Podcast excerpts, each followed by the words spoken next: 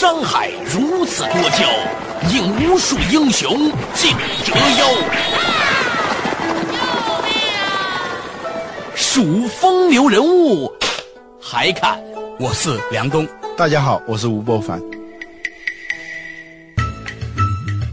照妖镜照不出的财经真相，翻斗云到不了的财富天地，一切尽在。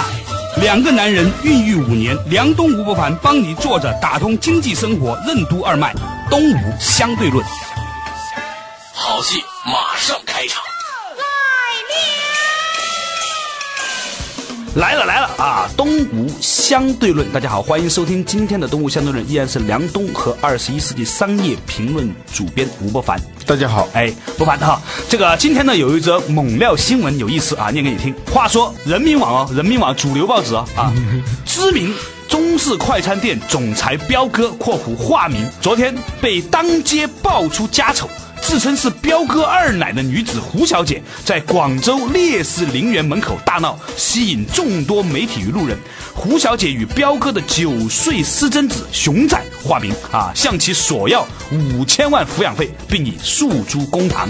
哎，咱们今天不是社会新闻啊，我只是觉得呢，这个事情呢，它是一个比较极端的事情。嗯，其实，在金融海啸之下，中国有无数的资深美女。啊，之前呢也没有获得一个身份，是吧？但是呢，一直获得来自于有实力人士的支持。嗯啊，突然呢，由于种种原因，金融海啸了嘛，很多彪哥们啊，突然发现呢没法支持了，于是呢就停了。嗯，断供了，断供了嘛，是吧？所以呢，就是很多这个啊胡小姐们都会面临这样的情形，突然发现以前所习惯的这样的一种美好生活没有出路了。嗯，它是一个社会现象。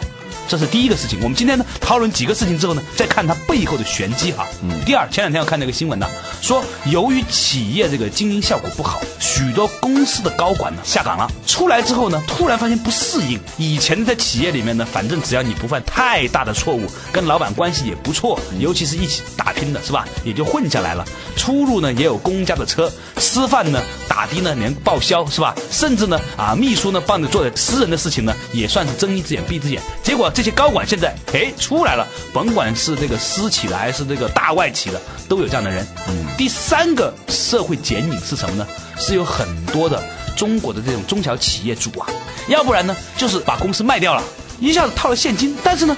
发现呢自己没事干呢啊！你说自己再重新创业吧，不知道该干嘛，是吧？还有另外一些呢，私营企业主呢，公司最大规模做到几千万一个亿，突然有一天呢，金融海啸来了之后破产了。你说他从头再来吧，那已经习惯了以前做老板的，也不可能去打工了。这几个事情啊，看似不相关的事情，背后都是有相关系的啊。我们今天探讨的话题就是这一些曾经风光的角色，在面临这样的一个大型的时代背景之下。突然被涌向了社会，表面看一个一个的这个人生故事，后面呢，它有某种的普适性。金融危机之下，很多企业和企业家的财富都在大幅缩水。企业和个人怎样才能避免低谷，摆脱中型曲线的诅咒？面对不可预测的未来，为什么要学会主动归零？英特尔前总裁格鲁夫的模拟辞退信又带给我们怎样的启示？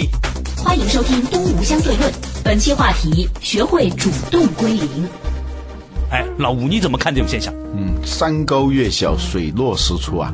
这个大潮退后才知道，谁穿了衣服没谁没穿衣服哈。对，有很多这种说法啊。对，台风来了，猪都在天上飞；台风过了，该飞的飞，不该飞的就不飞了。甚至该飞的也没法飞了，有的时候是吧？也飞了，也都掉下来了，是吧？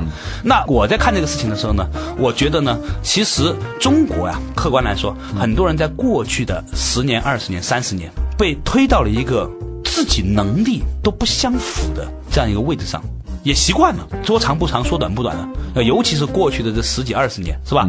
很多人年纪轻轻成了明星，嗯，很多人年纪轻轻做了总裁，很多人年纪轻轻啊做了二奶，是吧？括弧这个当然呢，我们觉得不是一个雅观的词，是吧？总而言之，就是呢，他本来不应该得到这么多的，嗯，但是由于各种因缘际会啊，各种因缘际会，令到他们呢，哎，像那个老戏里头唱的那个朱元璋当了皇帝以后唱的一句话，对。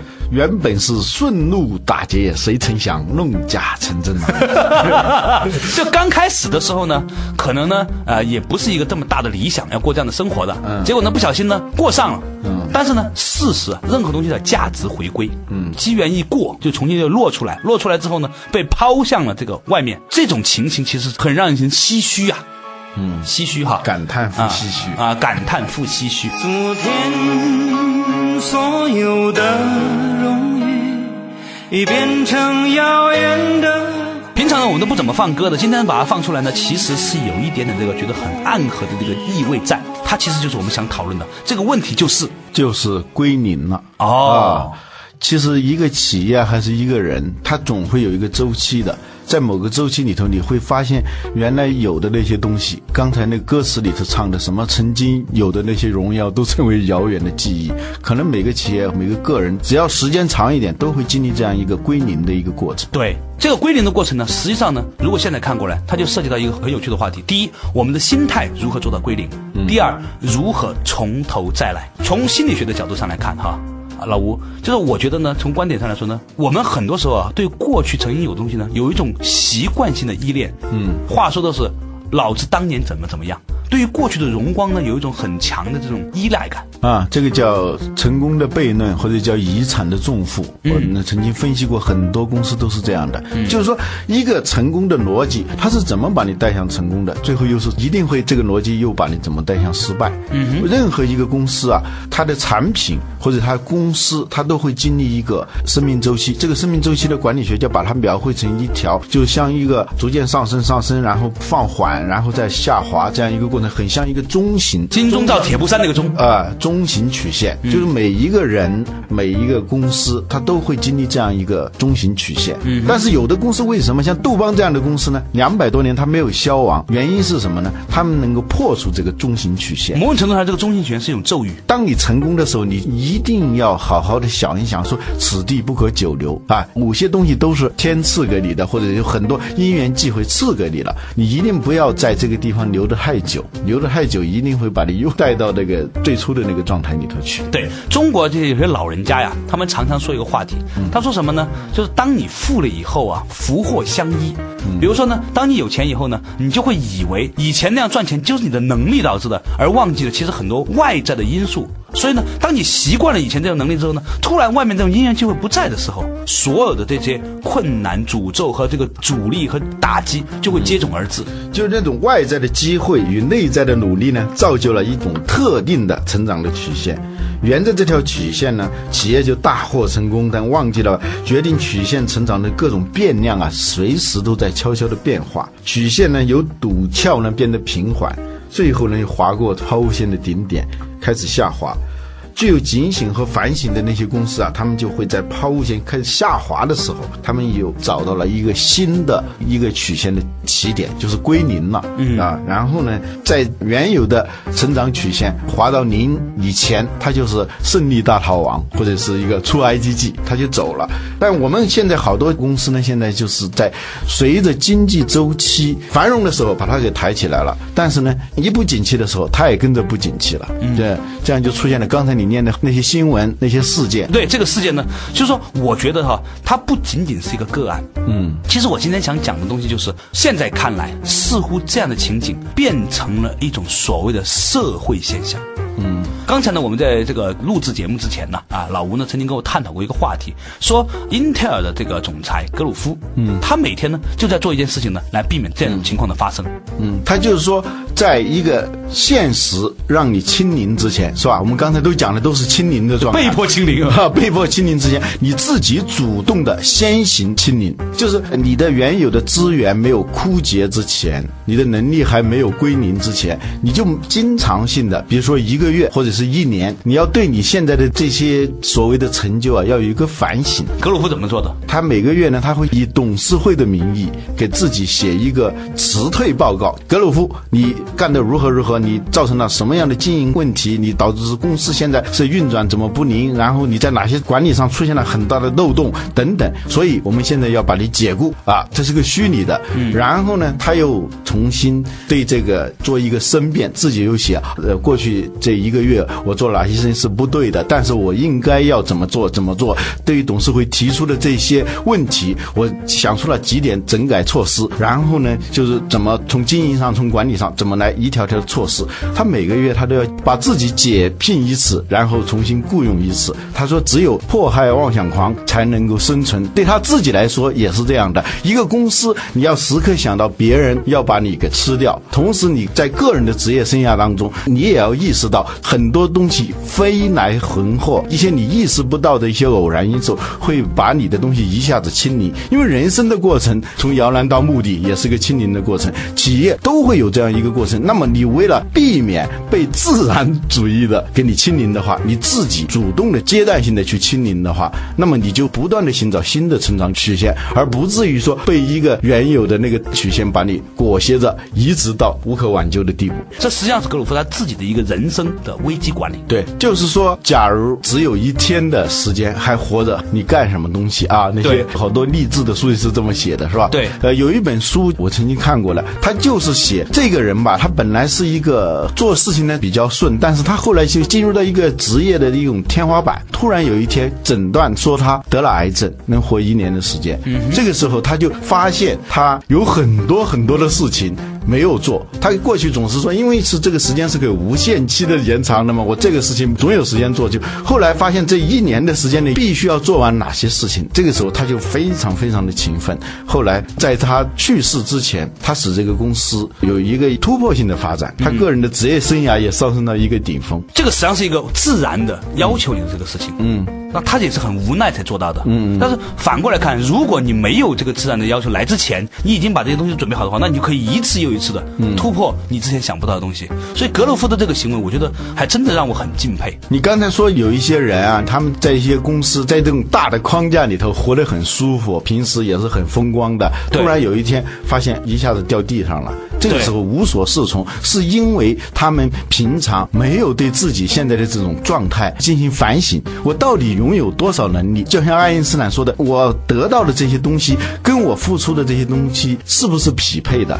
如果一个突发性情景出现的时候，我是不是就是一无所有了？假如我是一个乞丐的话，那我是不是一个比较杰出的乞丐？这是一个很重要的问题。嘿，所以呢，就是我听以前你跟我说的吧，你说呢，这个为什么哈有一些乞丐哈，或者以前曾经很穷很穷的人，他们出来创业反而非要有大的这个发展呢？很重要的原因就在于他们不怕失去啊最差不过是重新回去做乞丐。对，这是一个商战电视剧，叫《大染坊》，那里头的那个主人公陈六子，他就是一个乞丐出身，所以呢，他每次在商业决策的时候，就像德鲁克说的，我们任何一个成功的公司背后，他一定有一个惊人的决策，这个决策肯定不是说平平淡淡的。这个陈六子的说法叫“富贵险中求”，为什么他敢冒这个险？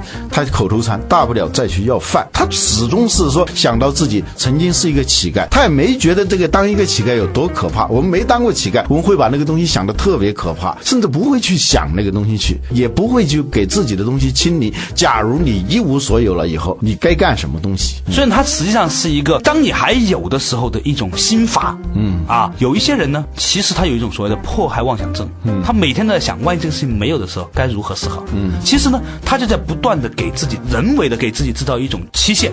某种场景管理上有一种叫情景规划。对情景规划，它就是说给你设想一个情景，很极端的情景。很极端的情景，你的公司会出现什么样的状况，甚至是推动变革的时候，他们就用这种情景规划的方法来推动那个公司变革。嗯，我记得有一家咨询公司做情景规划的时候，他就会跟你做非常逼真的拍一些新闻的那个片子，啊就是说给你放一段片子，这个片子 CNN 的新闻 CNN 的新闻啊，我是 CNN 记者某某某，现在是呃二零一七年啊，我现在在的地方就是某某公司的大楼，这家公司今天下午终于最后宣布破产。产，然后呢，他就会去采访这些员工啊，都是虚拟的了。你认为这个公司为什么会破产？然后他的中层、他的高层以及他的客户、他的竞争对手都说了好多，就是他这个公司破产的原因。其实这些原因可能平常在身上已经发生的，对但是你如果不真的是那么身临其境的话，那么惨烈的话，你是触动不了自己的。就像我们都知道自己是要死的，但是总觉得这个死亡离我们还是很遥远的。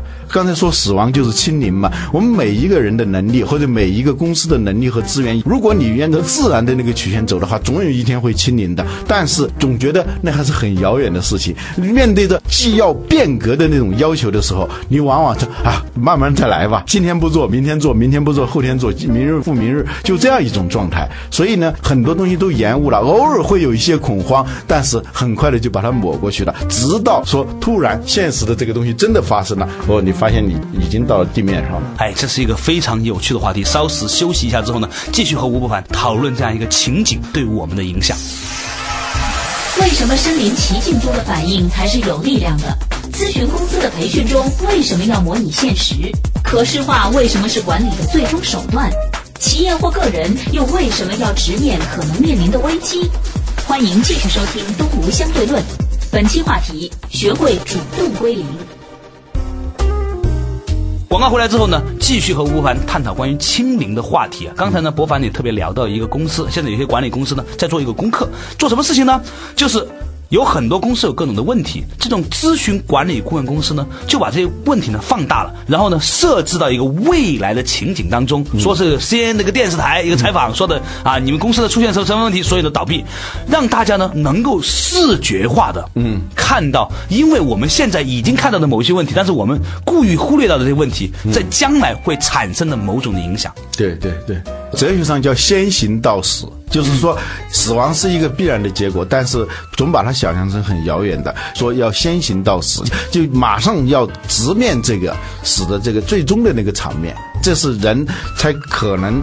避免那些琐屑啊、消遣呐、那些无聊的那些那那种状态，公司也是这样。有些时候就是说危机，他也会想象这个危机将来也会有的，或许会有的，但是，呃，他觉得那是很遥远的事情。所以呢，这让我想起了中国有句话叫“置之死地而后生”。嗯，就是你要把它情景化，制造一个山穷水复疑无路这个这个这个这个情景。对，人不在情景里头，跟就你就想象明白一个事情。我们老在讲啊，给让人明白道理，明白道理有时候不值钱的，他道理非常明白。我跟很多人讲一个道理，小孩啊，或者学生啊，还有还有员工，哎，我看他听得非常明白，啊，只点头，但是他该怎么做还是怎么做。为什么呢？是因为他没有身临其境。有一个故事叫李广射虎，你听说过吧？没有。李广在啊，我我听说过，那是我我听说过李广射虎，呃但是我忘了这个东西跟你讲的有什么关系了。这个他到晚上他就看见，突然发现后面有一只老虎，他就拿出弓箭就射，对，一下就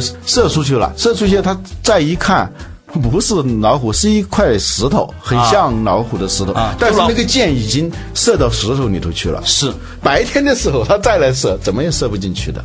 哎，这个故事怎么解读？呃，就是说，只有在情境当中你做的反应才是真实的。你如果真的有力量的，呃，有力量的，你要真的明白了，那是一块石头，没有危险了，那你就做不出来。我们说急中生智啊，嗯，有时候就是这个急中急，就是情景，某种危机的那种情景当中，很多人就是说平时过得很舒服嘛，偶尔有一点危机感，每个人都会有什么压力啊、压力啊都会想，但是并没有真真切切的感受这种危险。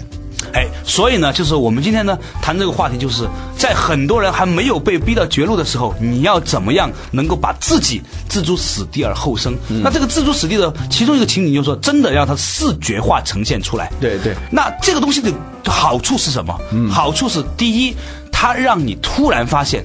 你的生活里面有很多该做的事情你没有做，嗯，你做了很多不该做的事情，嗯，啊，就是最近有一个管理大师，哈佛商学院的约翰科特教授在上海、在北京在讲课。我记得他的理论里头有一个很重要的，叫无论是领导力还是管理，都要可视化。就是你整个沟通一定要可视化，就跟刚才讲的是一个意思。可视化就是生灵历历如在眼前啊，这才可能触动你的员工，触动你自己。我举一个例子，啊就是吸烟有害健康。过去在烟盒里头都打这么一一一行字，现在最近呃一些朋友出国有给我带烟回来啊，他那个每一个烟盒上都印着那个一个危重病人躺在床上用那个呼吸机，呃就躺在那儿，非常可怕。还有什么呃肺部的那个照片啊。就是印在那个烟盒上头，还有什么畸形儿，它就印在那个上头。那个感觉呢，跟你说吸烟有害健康道理都是一样的，但是对你的那种刺激啊，那是非常大的高的。有时候我真的不想抽烟了，就那种感觉。这就是可视化的这种力量。对，说到这个可视化，实际上管理最终的手段就是可视化。西方人就能做出这个几何学，中国就没有，是因为它能够把一个原理，它能够变成一个视觉能看到的东西。假如没有那个图形的话，你要去证明呃这条线跟那条线垂直，那就非常的麻烦。举个例子，下盲棋，只有说功力非常深厚的人才可能下盲棋，我们平常的人是不可能下盲棋的。我们必须要面对这个棋盘，就是好多东西呢，只有变成可视的东西的时候，他才能够管理，要不然呢，他就是一锅粥。你以为你想清楚了，实际上没有。有时候我们写一篇文章，我们自己觉得哦，我明白了一个什么什么道理，仔细一落笔，发现。根本不是那么回事，嗯啊，我们做企业也是这样，一个要记账，有时候你觉得你赚了钱，其实那个账一算下来，你并没有赚钱，所以那个会计是非常重要的，他能够把那些模糊的印象变成具体的数字啊，最好是为什么那个报表里头有各种各样的柱状图啊、饼状图啊，它就是看上去非常的清晰，对你的那个思维有一个很强烈的冲击，同时除了记账以外，还要对未来情景有。一个非常清晰的描述，这个描述使得你的那个思维不至于持一种模糊状态，不是一笔糊涂账。我们对过去不要有糊涂账，对未来也不要有糊涂账。这样呢，就是说直面那种状态，就是说想得越清晰越好。反而是你遇到这种事情的时候，你不慌乱；你没有遇到这种事情的时候。你不懈怠，你不焦虑，嗯，哎，你刚才说到这个地方，让我想起来，就很多人呢模模糊糊的觉得未来是有危险的，嗯，但是呢，他又不愿意去认真去想它，也不愿意认真把它描绘出来，也不愿意认真的把它列出来。如果发生这个真的这个事情，我可以一二三四做哪些事情？嗯嗯。结果呢，他就一直处在对未来可能发生的模模糊糊的一种危机的焦虑当中。这个情况比对未来一无所知、一无所想。更糟糕。我们好多时候说的压力，我现在一碰到，尤其我去深圳的时候，嗯，哎呀，那些人一说就是，我说今天立下一个规矩，不准谈压力，一在一起啊就谈压力。我觉得这个压力这个东西啊，实际上就是一种模糊的焦虑状态。如果你真的是把这个东西想得很清楚，大不了会是什么样子，是吧？大不了就是一死嘛，或大不了去当乞丐嘛，或者大不了什么什么，你你想的非常清楚，就是这种压力感呢，就来源于又害怕又不愿直面它，总是就像那在一个黑屋子里，总是看见什么东西都是神神鬼鬼那种感觉，这种状态对心理也非常不好。但企业呢，你经营的时候呢，也是这样，你应该尽可能的对你最终的终局的一种预判。有一派对战略的定义就是对终局的预判。嗯嗯，我们有时候就是在经营的时候，经常发生这种，就回避对终局有一种预判，或者是一种清晰的预见。嗯嗯，对未来可能发生的被迫啊 have to 的这种危机啊，或者这种风险呢，我们该如何用用什么样的心法去面对？这让我想起了禅宗里面的另外一个故事，就是说，假如啊，你进入一个黑房子，你不小心踩到了一个软软的长条的地上的东西。很多人呢就弹开，然后呢就在想这条蛇有毒啊等等等等，然后就害怕这个蛇扑过来，但又不知道该怎么办，于是呢在这个等待、恐惧、焦虑当中慢慢发酵，最后呢被自己的想法吓死了。结果灯一打开，原来是一根塑料水管。所以禅宗告诉我们说，你应该把灯打开。它只有两个情景：第一，它真的是一条蛇，那么你该干嘛干嘛，是吧？第二，它可能不是一条蛇，那不是一条蛇就不是一条蛇，你也就舒服了。所以呢，今天我们讲的话题从二奶下岗开始。讲起啊，讲了很多高管出来，又或者很多企业成功人士突然面临的那种遭遇，讲到当。你还没有发生这个最糟糕的情况的时候，当你现在还不错的时候，很多人呢其实有压力。你刚才说的，很多人现在面对压力，这个压力是什么？它的本质是什么呢？是一种模模糊糊的，又不愿直面的那种恐惧的事情。他是一直在这种拖延，又不去直面它，又不想办法怎么去解决。由于不能直面，所以你也不知道怎么去管理它。德鲁克说，只有可以测量的东西、可视化的东西，才可能管理。那就是处于一种无管理的状态，然后呢，让这种恐惧感不断的在你的内心发酵、放大，最后完全。被这种恐惧感所笼罩，这就是我们经常所说的所谓压力啊、焦虑啊，很多人都处于这样一种状态。现在很多白领朋友不都这样吗？真正恐惧的，让你感到害怕的，不是那个危险本身，而是那种危险的不确定性啊，那种模模糊糊的那种发酵之后，最后把人弄疯，是吧？就是周围总觉得那种风声鹤唳、草木皆兵，总是鬼鬼祟祟，有那些东西在你周围出没，就这这些东西。而你应该做的呢，是直面这个东西。东西要搞清楚，就是刚才只有两个答案，它是什么或者不是什么。对，如果是最差情况，不过如此嘛。就要回到那个归零的那种状态，是吧？王朔的小说当中有一句话说：“全世界所有的好的、坏的都顶不住一句话。”一句话，庄子的一句话，又能怎么地？一切都会过去，又能怎么地？对对啊，就如果好，你能好到极处，又能怎么地？如果坏，就是说又能怎么地？我们有时候这种恐惧，模模糊这种恐惧，就不愿意去想又能怎么地？就是直面这些最清晰的这种图景是什么东西？我们干脆去想清楚。假如明天就是飞来横祸，会是什么样子？我们把它想清楚。我们不要用那种不确定的、模糊的那种危险来折磨我们。所以呢，听说呢，现在很多朋友呢，在现在还不错，还有份工作，还有个很好的婚姻，等等等等。但是呢，身体也还可以，但是总是觉得压力大，很焦虑，睡不着觉。如果你真的有这样的情况的话，建议你拿出一张纸，拿出一支笔，把你能想到的最坏的情景写出来，然后想好你在这个事情上你可以做什么，有些事情是你不可以做什么，然后你去做了。然后，一个是能做的你就去做去，不能做的你也没办法做，你就让他就是这个样子。你这个时候就一种释然的状态，就接放心了，放下了。对，祝愿每一位正在处在焦虑、恐惧、矛盾的朋友都能够做一个这样的功课，今晚上睡一个好觉。谢谢大家。